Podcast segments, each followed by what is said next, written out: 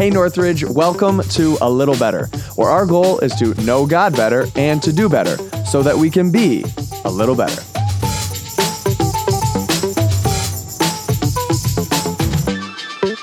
Hey everyone, and welcome back to A Little Better. Thank you so much for listening or watching, however, you're joining us today. We are so thrilled to have you with us. And when I say us, I mean with me and with my brother, Pastor Melvin Cross. Thank you so much for joining us. We're excited to have you, man. Thanks for jumping man, on. Man, I'm excited to be here. I'm excited to be here with my Northridge family. We uh, are getting all kinds of we're getting all kinds of the crosses right now. right, I'm, right. I feel like I feel like a, a normal. I feel like this is home. You know. I love it. Yeah, dude. Thank you for jumping in. I know that you're uh, a busy guy with lots going on. And um, I also neglected to tell you this interview was on Zoom. So I made you drive all the way to the Rochester campus before we actually could start. So totally my bad. I, uh, for all of our listeners and watchers, it's harder than you think to get on a podcast with me because I don't communicate well, apparently. But anyway, dude, thank you so much for for preaching this weekend. It was so good to you know have you with us and have Ashley there. And you guys, you had folks with you as well. Tell us who you guys brought along to, to be with us on Sunday. Yeah, so a few a few GHIers, a few people from Glory House came out to support. Mm. Um, so I have like one of my my youth pastor was there with me all weekend. One of my wife's assistant was there with her, and then we had um, our college pastor in the congregation, and one of our deacons were there, one of our elders. So they all just came to support to be in the place with me as I came That's to share awesome. Northridge. So it was cool. That's awesome. It's good to see a familiar face. You know, if I were, nobody ever asked me to speak at things, but if they did, I would probably want to bring a friend. You're used to it. You got a system, man, because people actually want to hear you. but no, we, we were just honored to have you. It was great. Um, you know, on a, on a few levels, just to hear not only your wisdom in general, but your wisdom on this topic in particular. Uh, we all got some Skittles out of the deal and oh, it, Skittles it came together. I love uh, a few of the services. You know, we had three services on Sunday. A few of them I watched as you were walking off stage after you prayed. You'd pop a couple in your mouth, and I was like, "That's as long as you could wait." Was right?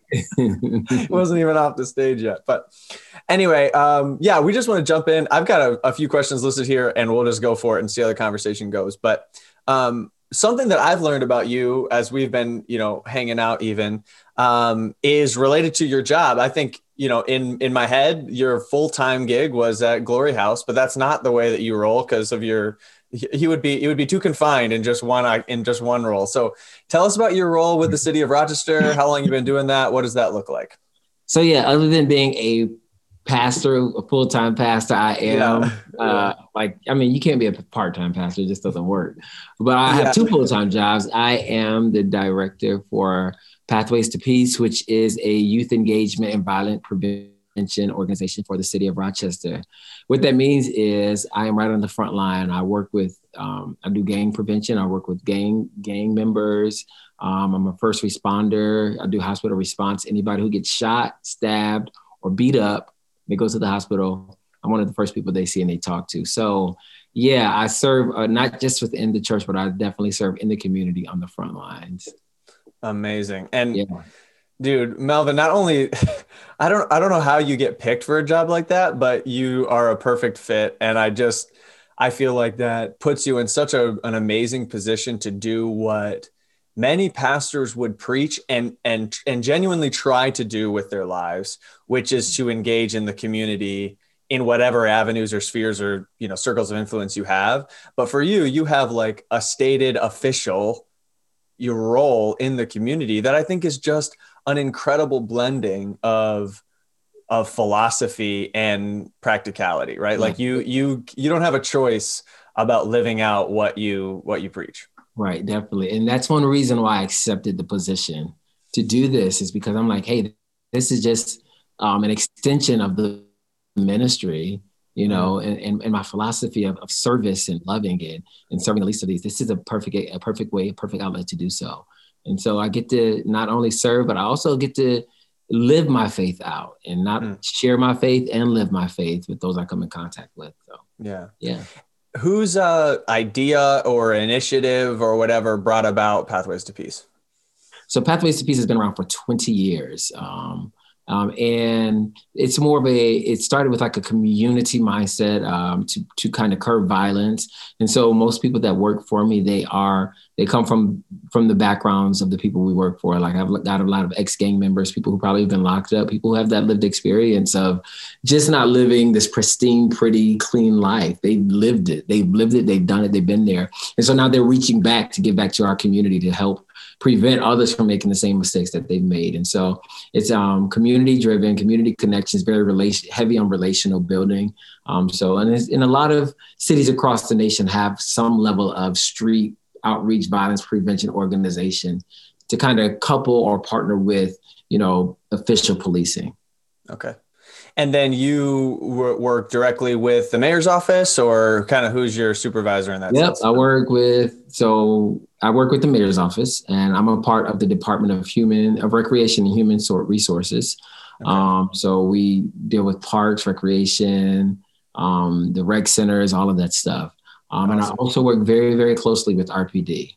Okay. So when RPD don't want to step on the scene, or they feel like you know that they can be think things can be de-escalated, they call me.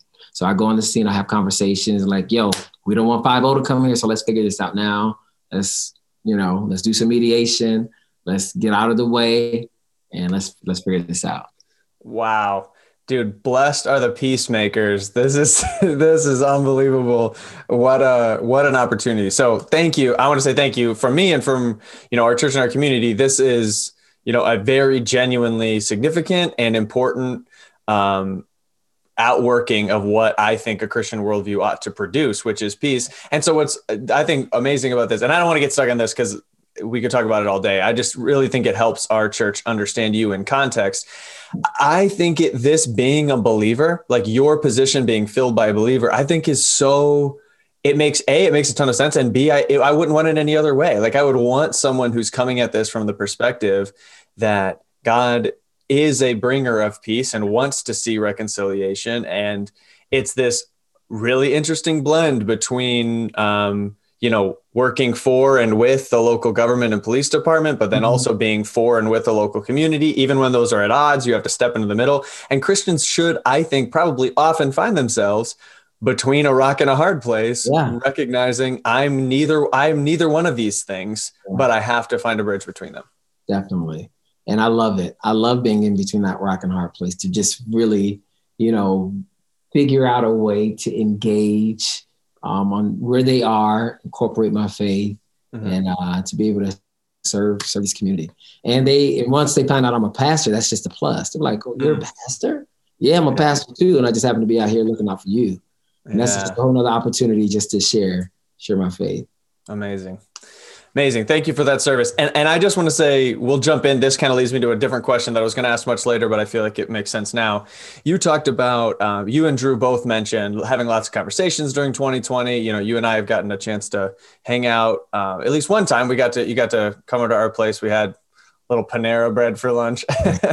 but, um, you, we talked about uncomfort- uncomfortable conversations, and obviously that's not the only thing that anybody ever talks about. But you said something to the effect of don't don't miss the opportunity for growth that comes through a hard conversation just because it's uncomfortable. Now you said it way better than that but that was the gist. And yeah. i just wanted to ask like for you what do uncomfort- uncomfortable conversations look like? Who are you having those with? I would imagine your job this is why i'm bringing it up now it basically puts you in the crosshairs of uncomfortable conversations like every day between the mayor's office or the police department or even your own people that you serve in your church. So talk to me about that yeah, so I I I've learned to embrace uncomfortable conversations because I have them more often than not.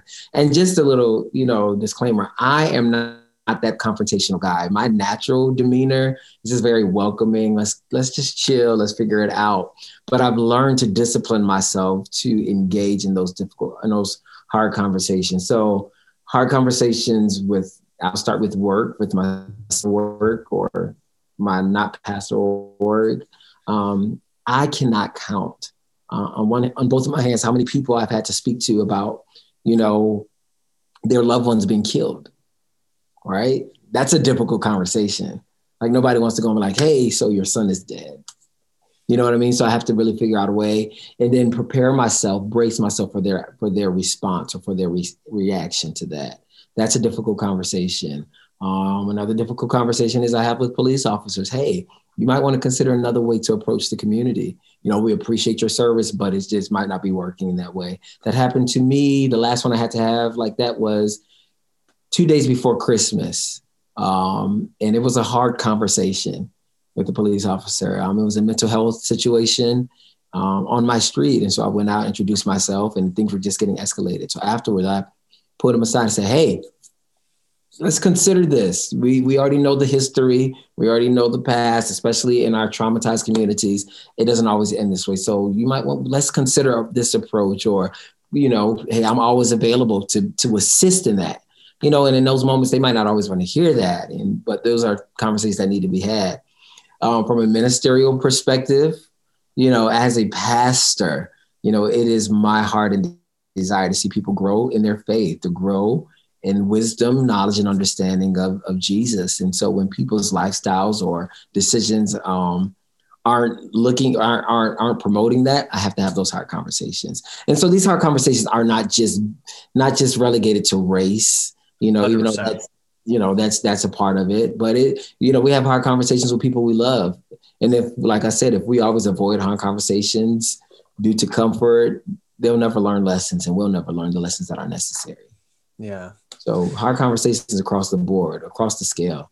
Yeah. And and what I love about the conversation is that all the ones that you just mentioned, because I think it could be missed on Sunday. Someone could walk away saying hard conversations equals transracial conversations. You know, that just means if I'm talking to a black person, it's a hard conversation automatically or something. But that's not true because there are what makes a conversation difficult is yeah. a difference of perspective or opinion. And obviously we can have difference of perspective inside of race or mm-hmm. regardless of race. You know, that's the the but what makes what can when it comes to these issues of race um, and inequity or disparity or you know any of these uh, discrimination is that what what the the difference in race creates is different lived experiences. And so as a result of that, the data that I bring to the conversation is different than the data you bring to the conversation, not just because we've read different books, but because we've lived different things. Exactly. And that creates the friction. Exactly. And so, you know, as a black, as a black man, I have hard conversations with black people. You know, I have to say, yo, everybody, you know, every white person's not racist.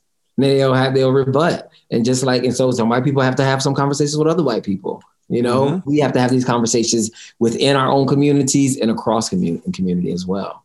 Wow. Yeah. Yeah, and so I a phrase that I picked up on you using throughout the message that I thought is both helpful but could probably use further exploration is you talked about you know you made the joke here's a big secret you know I'm a black man which I thought was so funny uh, people people engage with that for sure but then you said you know that means I have different lived experiences you know I've my life has looked different than someone else's even like let's I'm trying to remember you grew up uh, Rush Henrietta School District. Is that right? Mm-hmm. Okay. So even somebody else who lived in Rush Henrietta, right? It's not just about where you grew up, but what what skin you were wearing as you were growing up. You know that mm-hmm. kind of thing. Yeah. So lived experience. Talk to me about the importance of that um, and why that's so significant. And then I want to kind of go to the other side and say, is there a way that we can you know overemphasize it or whatever so jump in just tell me about the importance of lived experience so the important i think i said a little bit of it on sunday on the, from the from the from the stage is our lived experience it informs us on the way we relate to god and on the way we relate to others yes. Um, so um, and our lived experience also it, it kind of shapes and crafts our perspective on the world it shapes and crafts our perspective on laws on policy, on family, on on, on th- various things, on various levels. And so that lived experience is important because this is what we bring to the table, and it's a part of who we are. Um, it's it's a huge part of who we are. Um, and so it and it also determines how we relate, how we communicate, um, how we respond. And so this is something that we cannot um, deny or even put on the fringe of our lives. It is a part of who we are. In, in essence, our lived experience is a part of our presentation. Yeah. And so it's very, very important. The, the reason why I relate to God the way I do, it's not so, I do read scripture and that's that's my that's my ultimate authority. But guess what? My lived experience and how I interpret that scripture is as well. Right. Mm-hmm. So I, yeah. I and, and I know I keep emphasizing me being a black man, but that's huge. And so when I read scripture, the lens, my life lens, I start to see scripture through that lens, yeah. right? And then and so eh, that it's huge and it's not, not it's not it's not a bad thing at all it's not a bad thing but at the same time it's not it's not it's not the fullness of what it is. It's sure. my fullness it's my experience but there's not it's not it's not everything in totality. And this is yeah. why you know the whole even you make me better it's because it's a part it's a part of the puzzle. It's not the whole puzzle. It's not the whole picture. That is so good. So many things i want to rip off of there. That's amazing. Like um it, it can't be ignored. It also can't be taken as gospel truth. Like lived experience is not an ans- is not an argument against objective truth existing. It's simply an indicator that I have an approach toward objective truth that's going to be different than someone else's path and it's not you there aren't there are broad categories we all fit into you know we're both male uh, you're black i'm white you know there's those broad categories but then even inside of all those like you grew up in a, a pastor's family yeah. you grew up with you know in and around foster care and adoptive situations i also grew up in a in a pastor's home but without the foster care element. So like my family dynamic was different than your family dynamic. You know, all these, all of those are relevant because as you say, you have, you're going to bring a depth of meaning when Paul writes about adoption, for instance, you're going to bring a, a, level of perspective and insight that I can't bring having not experienced some of the things you've experienced. That doesn't mean I could never learn them because you make me better. I can now learn them, experience them through you. I loved what you said about your brother, how you said you couldn't convince him he wasn't a cross. Like that's an insight from lived experience on a biblical truth of adoption that I now have because of you. You've made me better in that. So mm-hmm. it it can be overemphasized if my live if I can't possibly get beyond my lived experience and there's no truth out there. It's just what you feel and what you've experienced that defines truth. But it can be grossly underemphasized too if we just say like no, there's one way to read the Bible and there's only one truth out there. It's like, well, no, we all need to have convictions and we should come to firm convictions, but we need to recognize that all of our reading, all of our knowing comes through the lens of our cultural grid. Um, Esau, Esau McCaulley's book, uh, Reading While Black, is one I read uh, just a couple months ago. And I felt like it was, you know, the whole idea there, it's written to a black community, to the black community um, about the perspective of reading the scriptures. And, he, you know, for him, reading while black, like that's, it brought so many insights just simply hearing a man, uh, a trained minister who was black, re- talking about reading the Bible was just different than my experience. So I just thought it was great. Sorry, go ahead, talk about that. No, I was just writing it down because I'm gonna go, I'm gonna read that book after I'm done yeah. with my dissertation. Yeah. But, uh, no books get read till that dissertation's done. Right, right, right, right. um, but so you, you even hit the, the nail on the head. Is it's not it's not our lived experience isn't gospel truth. It plays a part in how we interpret and how we view and how we live.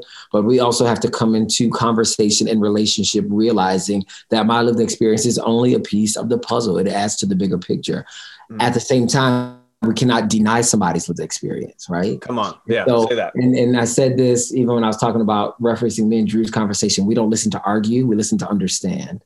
When mm-hmm. that understanding comes in, I embrace a piece of his lived experience and he embraces a piece of mine. And we put those pieces together, which gives us a clearer picture. Yeah. It gives us a clear picture. That's so good. That's so good. And, and I think it it opens us up to the possibility that my lived experience gives me a better, like let's say truth is somewhere in the middle and I we're coming at it from different angles. Mm-hmm. Certain elements of truth, I might literally have a better vantage point to see them because of my experiences.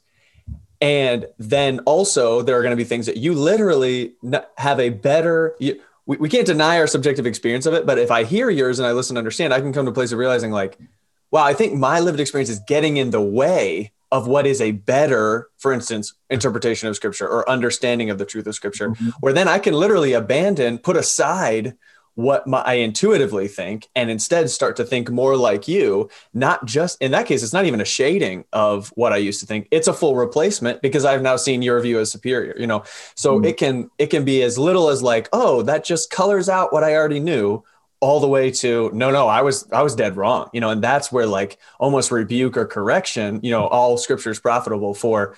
We like instruction. We don't like the rebuke part of the profitability of scripture. So um, yeah okay and, and i want to actually mention and hear you talk about this as well. You talked about how god is not colorblind you know and he sees distinctions and celebrates difference. Um, and I know that it is very common, in particular in white America, uh, post civil rights movement, to to embrace color blindness as a as a virtue. I mm-hmm. think many people trace it back to even part of the Martin Luther King I Have a Dream speech, where he says, I have a dream that one day my four children will be judged not by the color of their skin, but by the content of their character. Mm-hmm. And I love that you mentioned, you said some people with good motives say, I don't see color. Talk to me about what could, why would that ever be well motivated and what's the better alternative? Um, so there, so some people, usually when people say that, is usually when they're saying, let's say, for example, something happens, we believe somebody should be penalized for it. And we're like, they should not be. And we're like, it's because I'm black. No, bro, I don't see color. It's not. He broke the law. Da da da da da. Yeah, yeah, yeah. And we're like, no, you. I get it. I get what you're saying, but that's not the case. It's right, not, right. You know what I mean? Unsee reality.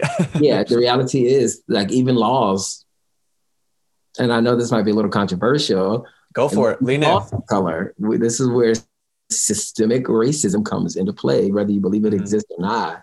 Um, and so they mean, I, I, believe they're they're well meaning by saying it, no, bro, or no, sis, or I don't see color. No, you do see color. We all see color. God sees color, you know, and it's important for us to see the color. Now, now we should all have character. Like like dr king says i hope they're not judged by the color of their skin but the content of the character. But we also have to realize that dr king's dream is still coming to pass. It has not come to pass.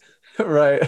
You know for some reason yesterday i was really triggered you know? I felt like dr king was turning over in his grave with such this this volatile environment that our culture is in and it's in and it's the dream has not been realized yet so mm. the reality is, some people are still judged at, um, by the content of their skin. I've gotten some amazing feedback from preaching at Northridge. And one of the messages I got, they were like, hey, I was real skeptical about your message, but then at the end, I left, you know, just really searching my own heart. Wow. You know, gave a few reasons why they were skeptical, right? And and part of that is my lived experience. And I was like, whoa, I appreciate the honesty. You know, yeah. here, so the, the, henceforth, we do see color. You mm-hmm. know, mm. you know, our and, and it's okay. It's okay. Yeah. Let's just all keep it 100 and be like, yeah, you know, first thing I noticed about you was you're a black guy or you're a white guy, and and that's okay because that's the right. that's the fact. But that's not who I am in the totality. It's a yeah. part of me. It's a part of who I am. But I yeah. do have there's there's more to my content than my color. Yeah, that's a, that's a good quote. Yeah, come on, I'm glad this is being recorded.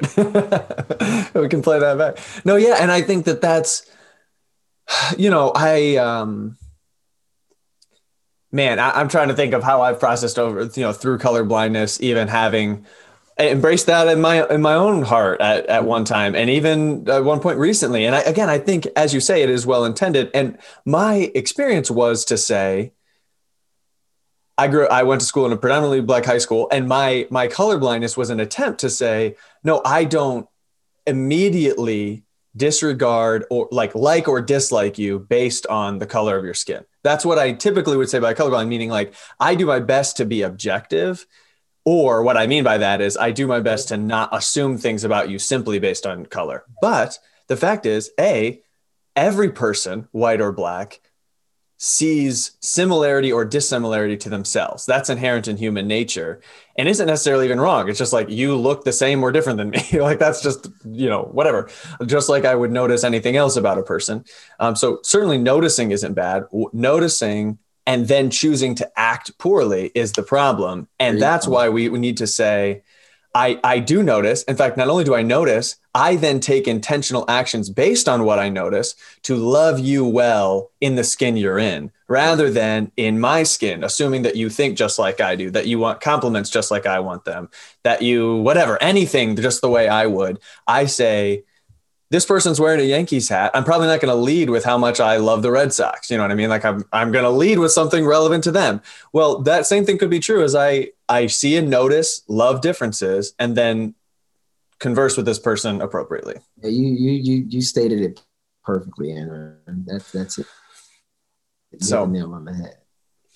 Uh, well, thank you. It's very kind because I don't know, but um, I I think I want to say one more thing about this, but it makes me a little bit nervous. I'll go for it anyway. I go feel like one of the things that has sometimes motivated a person like me, I'm not going to speak for all white people, just like I wouldn't ask you to speak for all black people or whatever. I'm just going to say from my own experience. Mm-hmm. Sometimes I think the reason that I might avoid mentioning, for instance, uh, you know, that someone was black is just like in politeness, I might not know, I might not mention some other aspect of a person in part in particular if I felt that that characteristic was less than ideal. So if someone had some kind of a disability, for instance, I probably wouldn't mention that as their first defining characteristic because I wouldn't want them to be only that. I'm, I'm trying to elevate their value by not labeling them based on their limitation, for instance. But the more I interrogate that assumption, the more I realize I'm placing blackness in a category of inferiority. And so, what I think that ends up doing for me, even though, again, that's one of those awkward, well intentioned things, and what it takes is uh, self reflection and a little bit of realizing, like, wait a second. Again, let's run some scenarios. Would I mention that the person was white? Um, would I mention that the person was black? Well, if I w- if I wouldn't feel weird about mentioning that they were white, but I would feel weird about mentioning they were black. I get they're like, well, I want to be culturally sensitive. But At the same time, it's like it, it has taken me reading books and interacting with my black friends who who of course they don't mind labeling themselves as black right. this is fact, true about who i am and i i love the fact that i'm black you know like and right. and i think that that like oh of course why would i think of this as something that would be like offensive to label yeah. some someone as something that's true of them so it's, yeah. it's something that adds value to us you know yes. just like i'm saying like so if you were if you had to describe to somebody if they're going to meet somebody at the mall, right? Mm-hmm. And you're saying they're gonna have on blue jeans, a yellow shirt. And that's right. it. You're like, there's a lot of people blue jeans, yellow shirt. Give me more. okay, he's a black man. He has this type of hair, blue eyes, right. brown eyes, so on and so forth. So these are descriptors that are a part of who we are, it, it, and it mm-hmm. definitely. Mm-hmm. I feel like it adds value to us. You know what I mean? And, and it just mm-hmm. and it's a part of who we are. Absolutely. You know I mean? And even there's even you know, even some people that are that are disabled, if you try to describe them without their disability, they're like, "Yo, it's okay. It's not like I don't know that I'm in a wheelchair." You can say, you know, the lady in the wheelchair, you know, got the locks, da da da da. It's a yeah. descriptive. It's, a, it's it helps to describe who I am, part of who I am and at times the attempts to you know talk around things to label them slightly differently i've even learned this about deaf culture. I remember because in henrietta you know with henrietta campus in particular as we were providing interpreting and we still do at the webster campus and i just don't oversee that part of our church anymore. But i was i was surprised to discover i was looking for ways around saying deaf until i started talking with deaf people and realized you know, or even you know folks who are interpreters or whatever and saying like no no deaf is that's the word. Like they are deaf the and word. they're okay with that. That's what they that's who they are. That's the way they live their life. They're proud of this reality. This is not a, they're not looking for you to say something else that's true about them. This is true of who they are and they embrace that. So recognizing that it doesn't it doesn't take away someone's dignity to mention who they are in the fullness of who they are. Yeah, exactly. um, and i can't love them and minister to them and be their friend without fully acknowledging all that they are as a person. Exactly. That's it. So um, all right Man, we could, uh, like I said, we could go a long time, but I want to let let's wrap things up here. Is there anything that you wanted to say on Sunday, or even feedback that you've gotten since Sunday that you feel like you know you went from Sunday right into uh, you know Dr. King Day on Monday? You've probably gotten some emails or texts or whatever since then. So, is there anything you want to leave us with um, until hopefully pray until next time we get to get to have you? yeah, uh, I think one thing I want to leave with leave uh, with Northwood, just continue to champion the cause of diversity and unity. Mm. Um, one thing that continues to stick out to me, even from the message, is that unity does not mean uniformity. Yes. And our differences shouldn't be the thing that separates us. It should be the point of connection and celebration. We see our difference, we celebrate our difference, and we could come together in spite of our difference. Mm. And so that's going to be a message that's going to be so necessary in 2021. Um, even as we you know we know the state of our, our, our nation and so we have to be to we have to be the ones to demonstrate this this um this this kingdom principle of unity and diversity yeah. and uh, i've been getting a ton of great feedback just saying how they love the conversation they love um, the presentation. And the reason why the presentation is so important is because it was presented in a way that was not demeaning, it wasn't confrontational. And, I, and the reason why I did it this way is because I want people to know that these conversations don't always have to end badly. It can mm-hmm. it can be approached in a healthy, beautiful, and genuine way, um, and we can have these conversations and leave all on the same page and still feeling better about each other and feeling actually better about ourselves you know, because after Sunday, I was like, man, you know, even though I was the one giving the message, I was able to really evaluate my own heart. Standing in front of, I stand in front of a bunch of black people every day. I got a few white people in my congregation, there, and I have a lot of Latinos and Latinas in my congregation. But standing in front of a, a majority white congregation and sharing what the Lord has laid on my heart and being comfortable in that, right? Mm. Not having to change my approach, and I have to. I didn't holler like I probably would do at my church, but I didn't have to change myself to sure, appease sure. anybody. And so being yeah. okay with who I am and how I am in, in, front and wherever I go. And that's that's all of us as the church. Mm-hmm. Um, we are the church, you know, mm-hmm. black church, white church. We understand that dynamic, but at the end of the day, we are all the church of the living God. That's right. I and I love that Paul wrote to the church in Rome or the church in Corinth. And we are the church in Rochester. No, we're not all the same local church, but we are the church. And connections like this remind us of that reality. And do you know what Sunday did? Um, Sunday reminded me of what building a whole city looks like. When we start to share our pulpits with each other, mm. that's huge. Mm. That's not something small because yes. we know they say Sunday is one of the most segregated hours in the right. nation. When we start to share our pulpits with, with one another, what that says is we're putting our little minor differences aside and we're going to come together around the gospel, around the truth yes. of Jesus, and we're going to love one another and we're going to show this city what a whole and healed church looks like. And I think we're on the way to doing that. Absolutely. And Melvin, you make me better, brother. Thank you so much for taking the time. I appreciate it. And, uh, and you man, make me better too. Come on. And I want to uh, I want to end it, but when we're done, I want to I want to take a moment. Let's pray for each other's churches and you know what actually, let's keep the thing running. I don't care how long it goes. Can we Let's do it. I, I want to pray for you, you pray for you pray for me and we'll we'll end. I'll I'll go, you close when you say amen, we'll end this thing, all right? Cool. Let's do it. Great.